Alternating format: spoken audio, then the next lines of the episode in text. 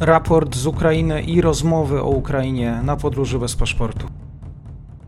Dzień dobry Państwu, dzień dobry wszystkim słuchaczom. Raport z frontu, niedzielny, 1 października, pierwszy raport właśnie w tym miesiącu. Marek Kozubel, kłaniam się, dzień dobry. E, witam Mateuszu, pozdrawiam Ciebie oraz wszystkich widzów i słuchaczy podróży bez paszportu. Tak, podróże do historii, wiem, że Państwo też komentowali. Pomyślałem sobie, że będzie więcej cyklu, cyklu i e, historycznych, więc zachęcam też do tego, żeby oglądać w przyszłości. Nowi ludzie e, właśnie na pokładzie. Marku, jakie spojrzenie na front?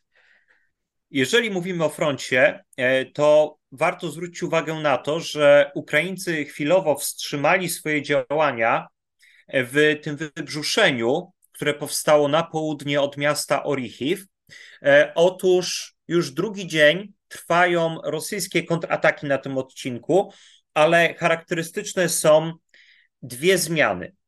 Po pierwsze, Rosjanie przestali skupiać się tak mocno na atakach z rejonu Kopani i Nowofedorivki, na flanki tego wybrzuszenia, czyli można powiedzieć, że już y, przestali się skupiać na tym, aby stworzyć tutaj kocioł.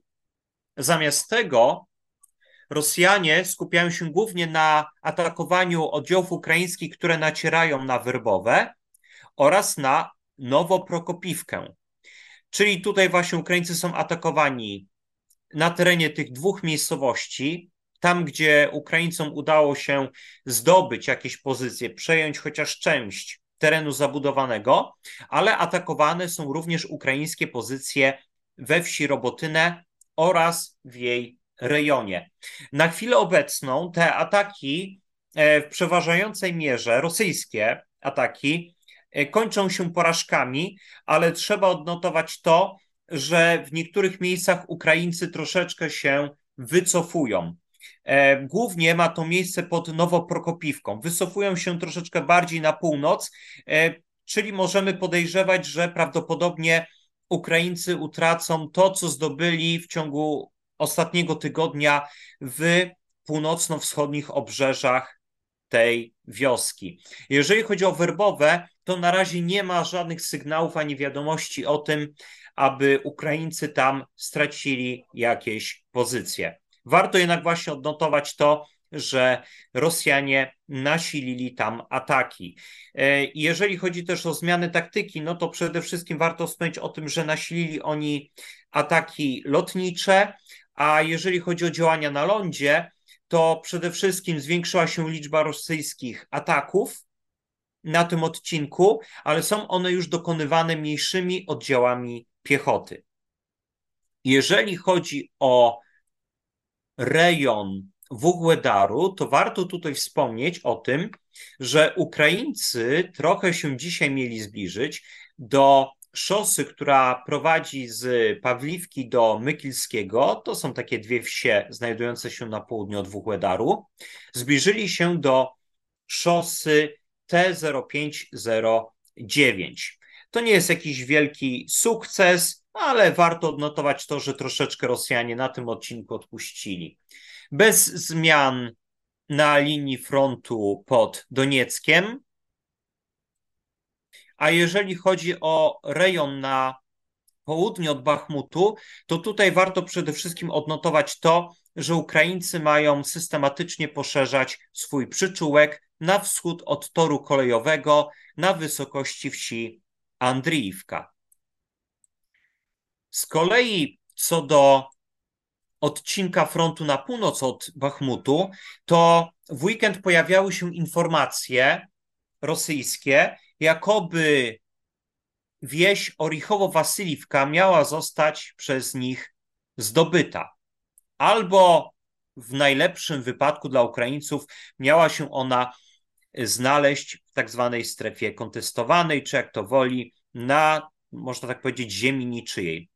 Tymczasem nic z tych rzeczy. Rosjanie, owszem, bardzo mocno atakowali w kierunku Orichowo-Wasyliwki, nawet dochodzili do jej, do, do jej terenu zabudowanego.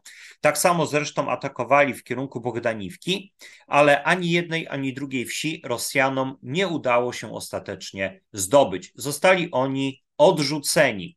Za to należy podkreślić, że w ciągu ostatnich dób Rosjanom udało się jednak poszerzyć swoją kontrolę w rejonie wsi Berchiwka oraz Berchiwskiego zbiornika wodnego.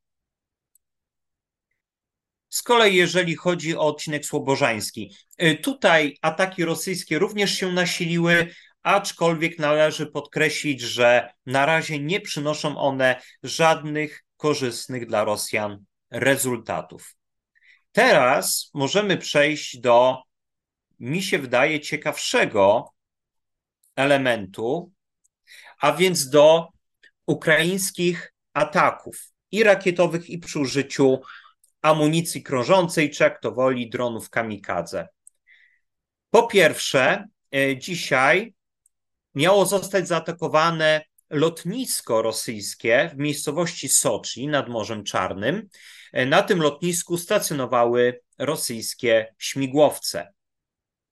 Jakie są straty rosyjskie, jeszcze nie wiemy, ale warto też odnotować jedną rzecz. Przy okazji ataku na Soczi uruchomiła się jedna z rosyjskich propagandystek, Margarita Simonian. Stwierdziła ona, że w pobliżu tego lotniska znajduje się jej dom, czy tam rezydencja, i w zasadzie można się tutaj zastanawiać, po co ona zadeklarowała coś takiego. Czy chciała się po prostu trochę e, popijarować, e, czyli rozpromować na tle tego ataku. W każdym razie wyszło to, tak można powiedzieć, dość zabawnie. No kto wie, może jej rezydencja stanie się kolejnym celem. Choć wątpię, żeby Ukraińcy e, planowali z jakąś premedytacją marnować amunicję krążącą na e, tego typu ataki.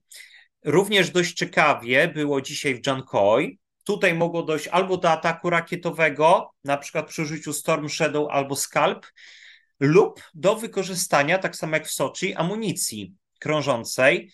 E, otóż być może w Jankoi został porażony rosyjski skład z zaopatrzeniem, także dość ciekawie.